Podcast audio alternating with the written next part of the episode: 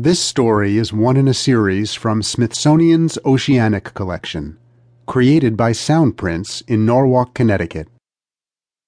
Dolphin's Rescue The Story of a Pacific White Sided Dolphin by Janet Halfmann. Illustrated by Stephen James Petruccio. Narrated by Doug Thomas.